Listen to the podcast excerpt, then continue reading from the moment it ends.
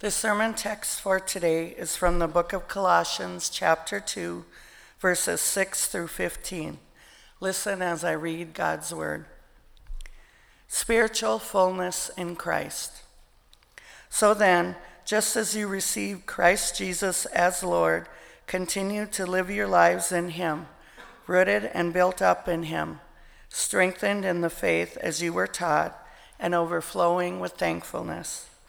See to it that no one takes you captive through hollow and deceptive philosophy, which depends on human tradition and the elemental spiritual forces of this world rather than on Christ. For in Christ all the fullness of the deity lives in bodily form. And in Christ you have been brought to fullness. He is the head over every power and authority. In him you were also circumcised with a circumcision not performed by human hands. Your whole self, ruled by the flesh, was put off when you were circumcised by Christ, having been buried with him in baptism, in which you were also raised with him through your faith in the working of God who raised him from the dead. When you were dead in your sins and in the uncircumcision of your flesh, God made you alive with Christ. He forgave us all our sins, having canceled the charge of our legal indebtedness, which stood against us and condemned us. He has taken it away, nailing it to the cross.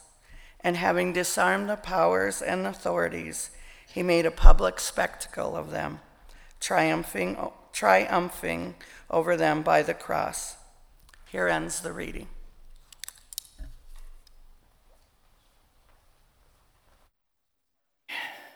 Good morning, everybody.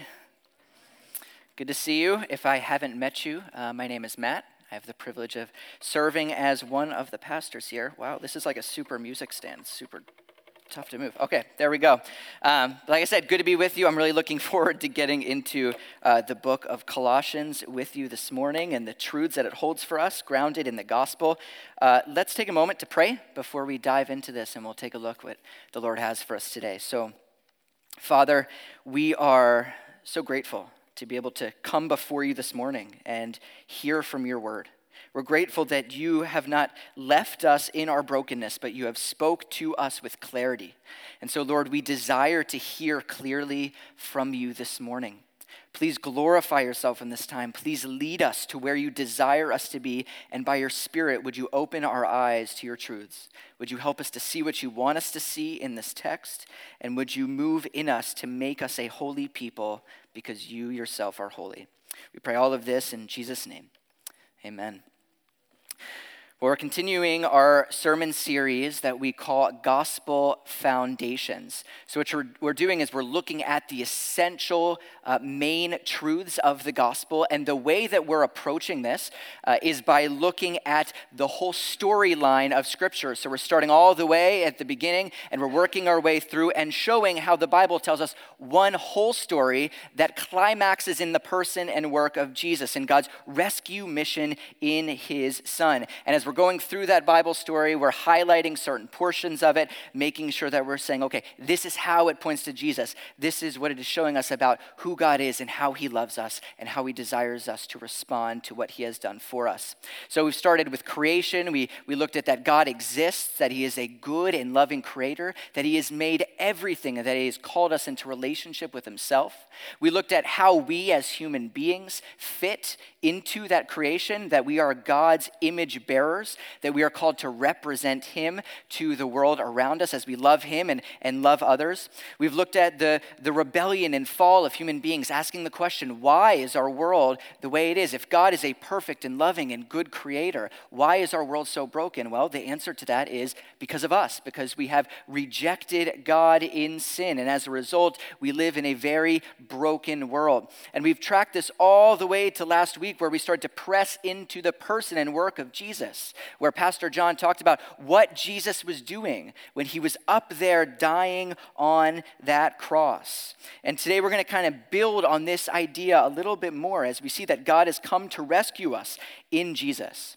Now, you might ask the question okay, why are we going through gospel foundations? Like, how did we get to the point of saying, okay, this is what we think we should be doing as a church community? And there's a number of reasons, obviously, that we're going through this, but, but one of the reasons is that we believe that the gospel is indeed what it claims to be, that it is good news for our world, that it is the news that our world needs to hear. We believe with the Apostle Paul in, in Romans, where he says that it is the power of God for salvation to all people. And so we want to be bold in proclaiming those truths. And if we're going to serve as Jesus ambassadors, then we want to be fluent in being, being able to articulate those truths to the world around us. So we're taking the time to be grounded in the gospel. Because here's the thing we are always going to be grounded in something. It's not if we're ground or what we're grounded or if, it's what we're grounded in we'll say. We, by definition, are people that we're, we're worshipers. We, we like to worship different things and people. The, the initial plan was that we would worship God and God alone. And yet we find in our brokenness that our hearts are drawn to all kinds of people and things. And we need to call ourselves back in repentance to the God who loves us and has given Jesus to die for us. Now, sometimes we ground ourselves in things unintentionally. But sometimes it is very intentional. We invest ourselves in things. And sometimes those things are bad, and sometimes those things are good. But all in all, they must ultimately be secondary to Jesus. We want to be nourished by the truths of the gospel above all else. And I think if we're going to look at one book that calls us back to digging our roots in deeply to our relationship with Jesus, it is the book of Colossians. Now, we're kind of jumping into the middle of the book today, so I want to backtrack a little bit and just consider okay, what is the book of Colossians? Because it's actually really interesting. And Colossians is not a book, it is a letter. And it's written by the Apostle Paul in the early 60s AD. And he's actually writing to a church community that he had never met. He had only helped to plant this church through a, a, secondary person named Epaphras, who was a friend of his. And Epaphras is giving him an update that this church is actually doing really, really well. And so Paul's excited about this, and he decides he's going to write a letter to this church to encourage them to continue to be faithful to Jesus and celebrate with them what God is doing among them. But he also finds out from Epaphras that, that this church is facing certain cultural pressures around them. And they're falling into certain tendencies that are informed by certain false teachings that have made their way to the city. And one of the things that makes the book of Colossians so challenging is that scholars are not all unified in what they actually think is going on in this church. What is this false teaching that the Colossians are dealing with? We're not entirely sure. But we do know some of the tendencies they're facing, and we do know some of the issues that are popping up that is informing this false teaching. One of the things that they're wrestling with is feeling a pressure to appease certain spiritual forces so that their spiritual walk with God is not hindered. I know that sounds kind of weird. Paul presses into this when he uses uses language like elemental spiritual forces or the rulers and the powers and the authorities. This is him referring to spiritual forces that the church is kind of afraid of because they think they might get in the way of their walk with Jesus. The other thing that they are worried about is that they might have to obey certain Jewish religious expressions. Some of us know this as obeying the law of Moses. So there's all kinds of things that they're feeling pressure to do so that nothing would get in the way of their relationship relationship with God. And when Paul sees this brilliantly, he kind of diagnoses that there is a huge threat to be had here. He sees that there is a threat that they might feel like they need to supplement their faith in Jesus with these other things. And in effect, they might end up treating Jesus as if he wasn't enough. And if they start to go down that path, Paul recognizes that they are going to make shipwreck of their faith and it's not going to be good. And so he writes this letter to encourage them and to try the, to call them back to grounding themselves thoroughly in the gospel. Now, as we think about that, not all of us are, are in that kind of religious situation. You might hear about some of the stuff that they're wrestling with and feel like, okay, I don't really uh, relate to feeling that tendency. They're operating out of maybe a more supernatural worldview than our culture often operates out of. So it might sound strange to us to be thinking about appeasing supernatural forces or elemental spiritual forces or however you might look at it. But I think that we also suffer from a similar tendency, if we're not careful, to try and supplement Jesus with different things. And the way that we do this is when we say Jesus plus blank equals the, a, a, our uh, confirmation, we'll say, for what it looks like to walk with true spiritual maturity. So when we look at people around us and we say, okay, I know that you claim to be a Christian, I know that you've placed your faith in Jesus, but you don't pass this test, you don't vote the way that I vote, you don't believe this secondary theological doctrine that I do, you don't serve in the way that I do, you must not be a mature Christian follower. We are following into the trap. We are, we are letting ourselves run rampant with this idea that it's Jesus Jesus plus something else. We are supplementing Jesus with other things, and we do not want to do this. But do not mishear me. Let me clarify something for a minute. Many of these things that we do, along with following Jesus, are good things. Okay, we don't want to abandon them altogether. But I think what Paul is getting at here is that everything we would add on to our walk with Jesus needs to be second. And it is very, very dangerous if we go down the road on adding things onto our dependence upon Jesus. And here's why it's dangerous because what we begin to ground ourselves in is going to be the thing which shapes us. We saw this in our, our, last sermon series when we were thinking about the book of Exodus, when we see the Israelites and they begin worshiping the golden calf. The text starts to describe that they start to act like a calf that, it, that is unbroken, that it has not been domesticated and trained, if you will. There's a real reality that we will begin to look like what we worship, and we want to look like Jesus and nothing else. Amen? So we want to be very careful about what we're grounding ourselves in. So Paul begins his letter this morning by saying this that just as you received Christ Jesus as Lord, continue to live your lives in him rooted and built up in him, strengthened in the faith as you were taught, and overflowing with thankfulness. See to it that no one takes you captive through hollow and deceptive philosophy, which depends on human tradition and the elemental spiritual forces of this world rather than on Christ. So he begins by saying, You received the gospel truth that Epaphras brought to you, that I taught to Epaphras, which was passed on to me, the essential truths of who Jesus is and what he has done. And he says, Those truths, those are the ones that you need to continue to walk in. But if you are going to do this, here's what you need to do. Verse 8 you need to exercise a real level of discernment.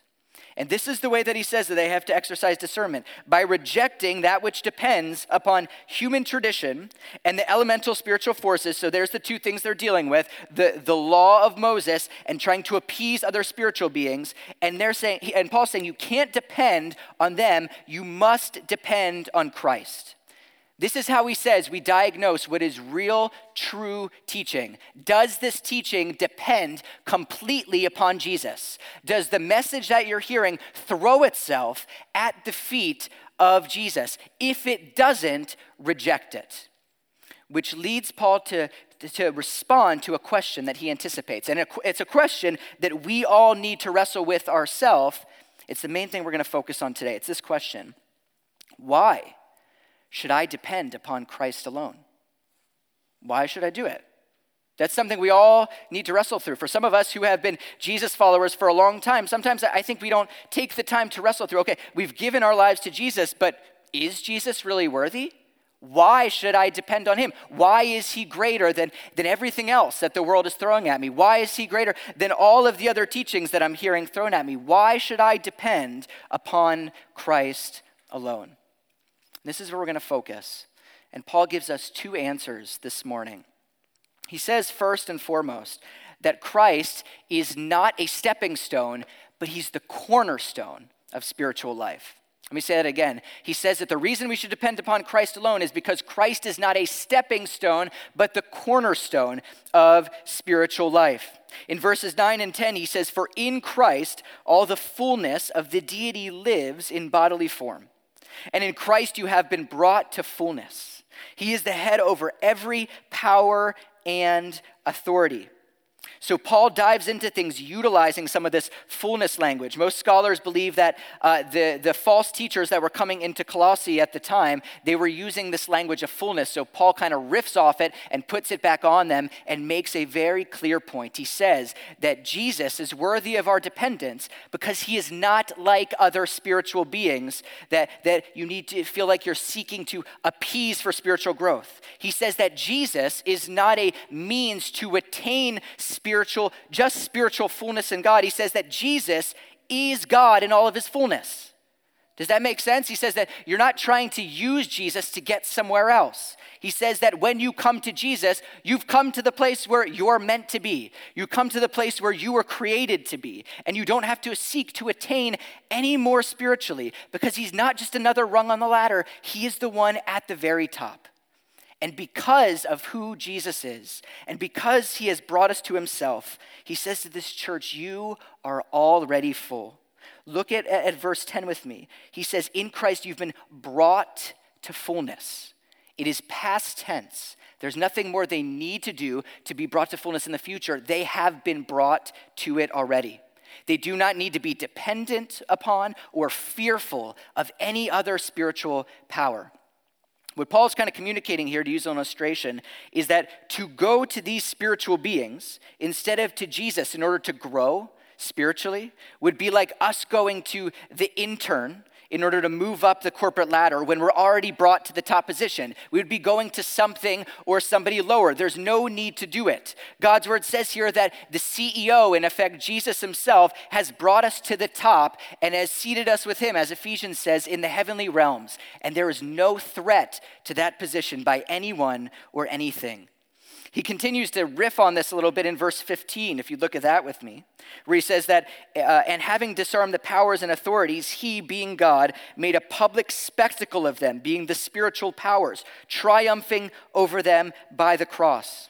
So Paul says to them, just in case you are fearful, just in case there's any qualms in you about those spiritual powers impacting you, he says that they have been thoroughly dealt with in Jesus.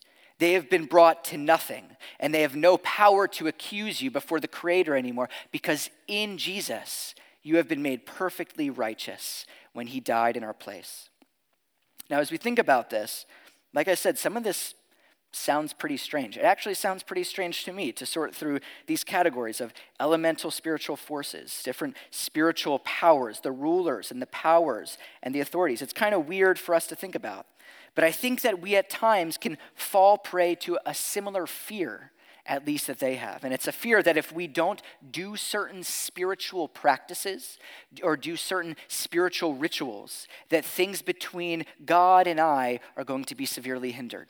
So maybe if I don't pray in the right way, or maybe if I don't pray enough, Maybe if I don't have my quiet time, I'm afraid that my walk with God is going to be severely hindered. And don't mishear me, those are all good things that contribute to a, a healthy walk with God.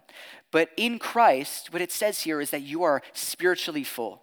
And God no longer looks at you with anger for your sin. It says that Christ is our propitiation, meaning that He has assuaged God's anger. And when God looks at us, no matter what, if we are in Christ, God looks at us with approval, and we are dearly beloved children because of Jesus. So, why depend upon Christ alone? Because he's not the stepping stone, but he's the cornerstone of spiritual life. He's the one at the top, and he has brought us to himself. But if you recall what I said, this church is not only feeling pressure to assuage spiritual forces, but to fall prey to some uh, Jewish religious practices, as if what they had done in placing their faith in Jesus was not enough. But Paul responds to this in verse 11 and 12 when he says, In him, being Jesus, you were also circumcised with a circumcision not performed by human hands. Your whole self, ruled by the flesh, was put off when you were circumcised by Christ, having been buried with him in baptism, in which you were also raised with him through your faith in the working of God who raised him from the dead. So, the second reason that we read that we should depend upon Christ alone is that Christ has done all the work that's necessary for new life in God. Christ has done all the work that is necessary for new life in God. Now, Paul uses the illustration here of circumcision, and I think he uses it very intentionally here. And, and here's why because they are feeling pressure from a group of Jewish individuals to start obeying the law.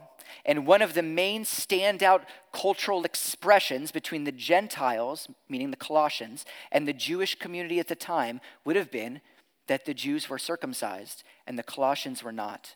And they would have been feeling pressure to say, if we really are the people of God, then maybe we should do this. Maybe we should do what all of the Jewish community is doing. Maybe we need to become Jewish before we become one of uh, the Jewish Messiah's sheep, being Jesus himself. But Paul picks up on a theme that runs all the way through the Old Testament that says this that God wants to do more than just change us on the outside, He wants to change us from the inside out. He wants to take our hearts, and as Deuteronomy would say, God wants to circumcise our hearts. He wants to cut away that which is dishonoring to Him so that it might die and we might gain new hearts and be raised to new life in Him. So Paul says that their hearts need to be circumcised, and this is what he says to them that in Jesus you were also circumcised with a circumcision not by human hands, not something outwardly, that your whole self, ruled by the flesh, not just outwardly but inward and outwardly, was, as he says, circumcised in Jesus. And here's what he means he means to tell this church that in Christ, everything that they need to be done to become one of God's people is already accomplished for them.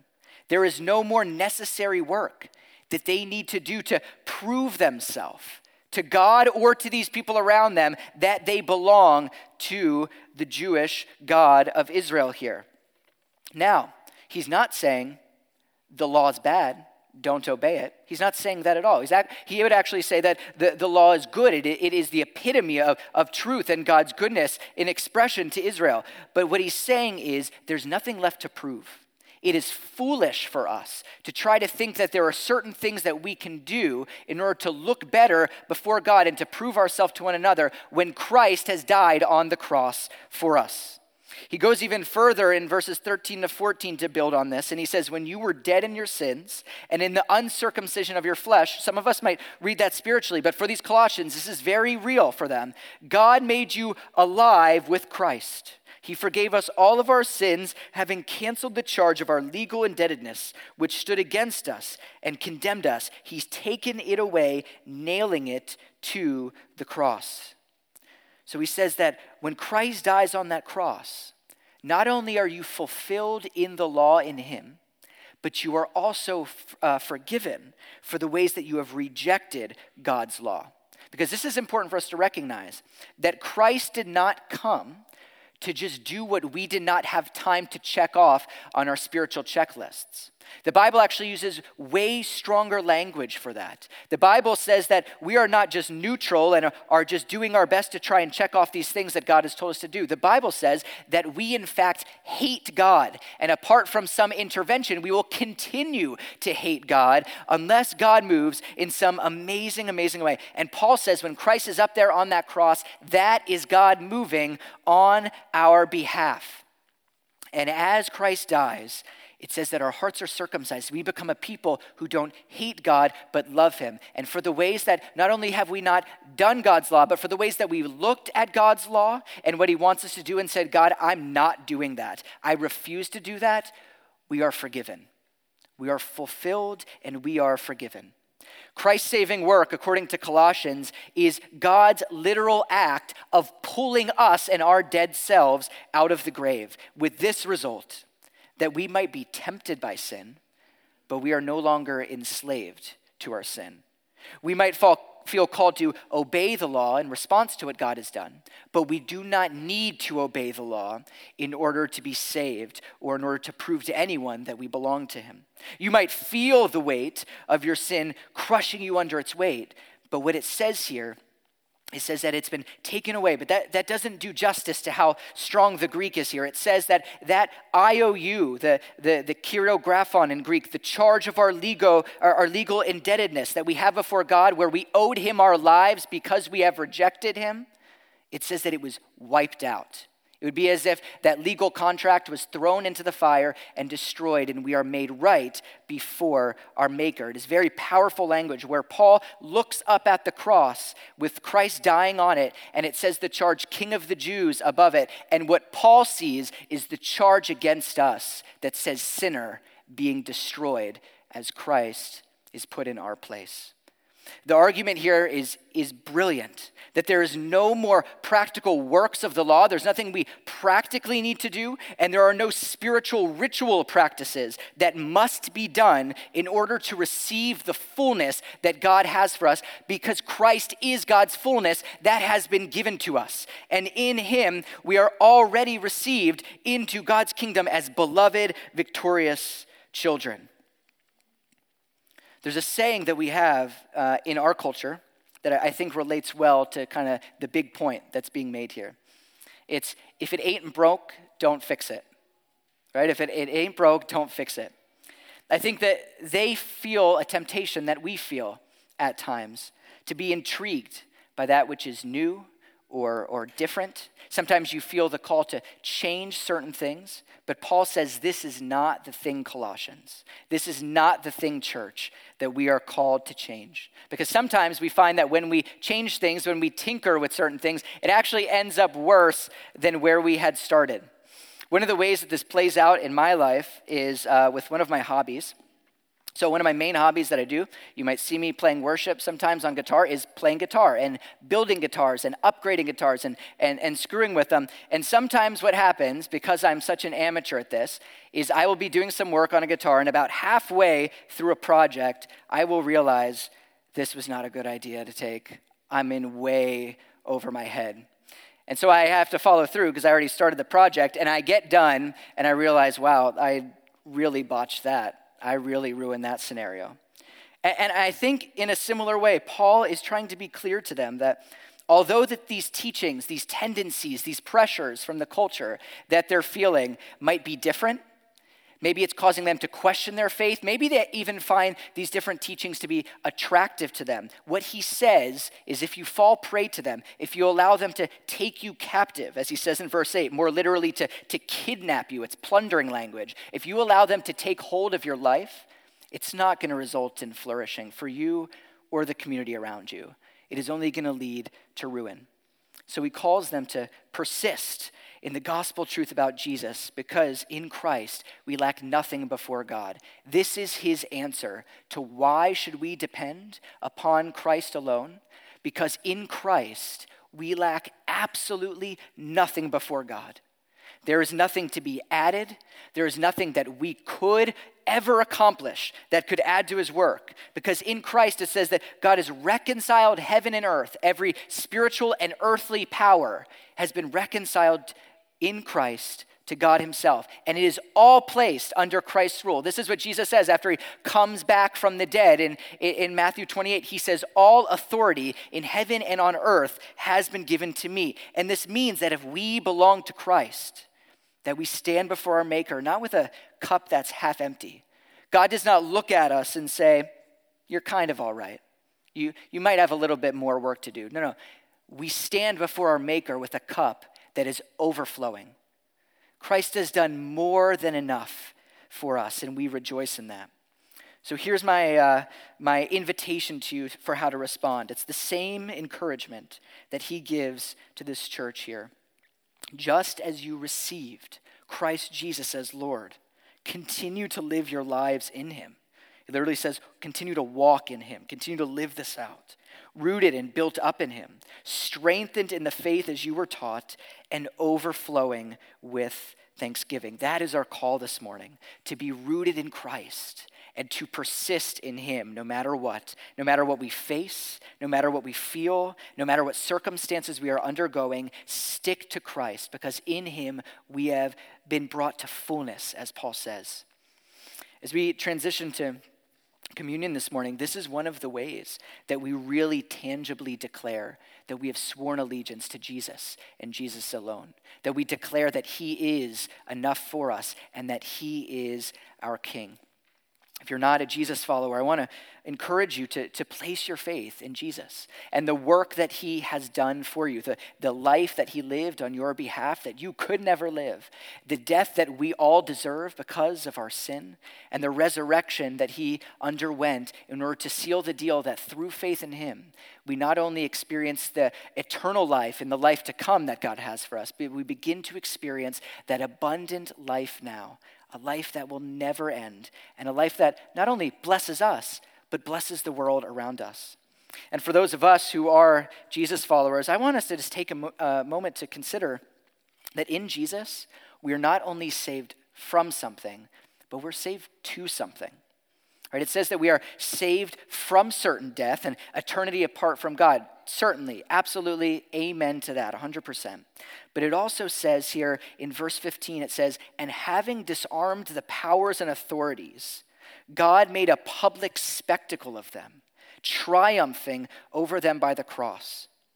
What it says here is not that that God has just disarmed them in Jesus and we can just kind of make it through. That's not what it says. It says that, that God has uh, achieved victory over them. And in Him, we are not only just okay, we not only are just going to make it, but we are victorious in Christ. We have won because God has won. And we are saved to a community who celebrates that victory together, namely on Sunday mornings, but hopefully throughout the rest of the week and throughout our lives. It may not always look like we are victorious. Certainly, we face challenges in our life, but God's promise is that He has won.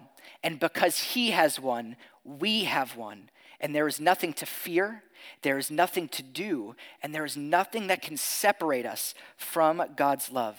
So we need not seek to add to that work, but to relish in it and to respond with worship. So let's take a minute to just sit under that and recognize what Christ has done for us.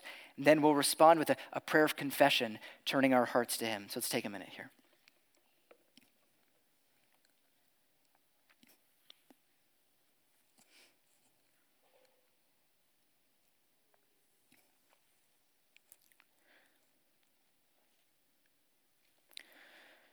Merciful God, we confess that we have sinned against you in thought and in word and in deed, by the things that we've done and the things that we have left undone. We confess that we have not loved you with our whole heart, mind, and strength, and we have not loved our neighbors as ourselves. Lord, we confess not only have we neglected areas of obedience to you, but there's ways that we have known that we have been called to follow you and obey, and we have said, I ain't about that. I'm not going to do that. We willingly choose to reject you. And if left to our own devices, Lord, this would be a downward spiral resulting in death, resulting in something that you do not want for us eternal separation from you. And yet, Lord, we rejoice in the fact of what this text says this morning that in Jesus we are lacking nothing before you. That when you look at us, you approve of us because we stand in Christ's righteousness. That there is nothing that we can do more to make you approve of us. That there's no ritual or religious expression that we need to do to earn our way to you. We are simply called to sit under your glory and under Jesus' work and to just relish in that. To recognize that we are not good enough, but Jesus is Lord, forgive us for the ways that we have forgotten that. Forgive us for the ways that we have rejected that truth, that we have believed the lie, that there's something more that we must do. Forgive us for the ways that we've sought to supplement Jesus with other things. Forgive us for the ways that we've judged one another by things other than their dependence upon Jesus and Jesus alone. Lord, please help us to come to Christ with open hands, realizing that we do not add anything to him but that he is the one at the top of the spiritual food chain, and all things have been made subject to him. Lord, in your mercy, please forgive what we have been. Please help us to amend what we are and direct what we shall be, so that we might delight in your will and walk in your ways, following you wherever you may lead us to the glory of your name. And all God's people said, Amen.